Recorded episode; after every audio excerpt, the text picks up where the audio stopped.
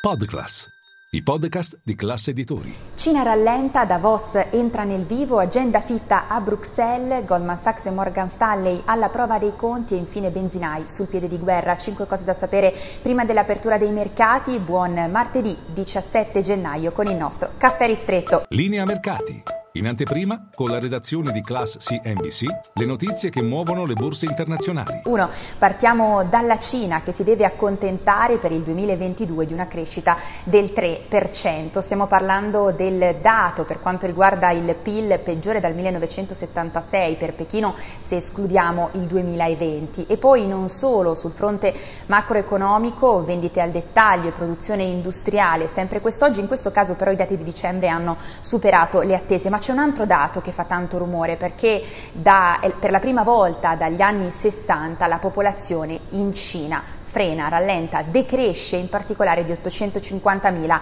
unità. Sulla scorta di questi dati, in parte deludenti, in arrivo da Pechino, le borse in Europa si preparano ad un avvio all'insegna della cautela. Oggi, tra l'altro, torna agli scambi Wall Street dopo la pausa festiva, ma attenzione ancora in Asia perché oggi entra eh, nel vivo, inizia la due giorni della Bank of Japan in attesa delle decisioni che verranno comunicate domani. Il mercato scommette su un cambio di politica monetaria o meglio di una svolta meno accomodante, meno ultra accomodante come invece fatto sinora. E poi due, veniamo a Davos, oggi seconda giornata del World Economic Forum, tra gli interventi questa mattina quello della Presidente della Commissione europea Ursula von der Leyen, che sarà seguito da eh, quello del Vice Premier cinese Liu He. E poi da segnalare tra i tantissimi panel in corso oggi a Davos anche un panel a cui prenderanno parte, pensate, il numero uno del Fondo Monetario Internazionale Cristalina Georgieva e poi i ministri degli esteri di Arabia Saudita e Qatar.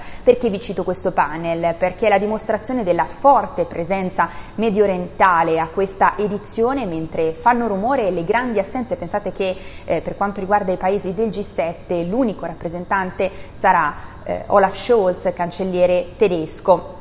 E poi tre, veniamo a Bruxelles perché è una giornata ricca di appuntamenti, inizia tra pochissimo l'Ecofin dopo l'Eurogruppo di ieri, ma non solo, oggi sempre a Bruxelles il faccia a faccia tra il vicepresidente della Commissione europea Valdis Dobrovskis e il segretario al commercio statunitense Catherine Tai. Al centro il piano, il maxi piano di sussidi varato dagli Stati Uniti, stiamo parlando di 370 miliardi di dollari, l'Inflation Reduction Act. Bene, l'Europa corre ai ripari, si parla di un allentamento rallentamento sul fronte degli aiuti di Stato, ma non solo. Paolo Gentiloni, proprio ieri sera al termine dell'Eurogruppo in conferenza stampa, ha ribadito la necessità di mettere in campo un fondo di sovranità europeo per preservare quella che è la competitività delle imprese europee. E poi quattro, veniamo ai conti, alla stagione delle trimestrali a Wall Street, oggi in uscita i risultati di Goldman Sachs e Morgan Stanley. Nel caso di Goldman Sachs gli utili sono attesi in calo del 50% anno su anno, secondo Refinitiv, e sempre secondo Refinitiv invece per Morgan Stanley il calo sarà intorno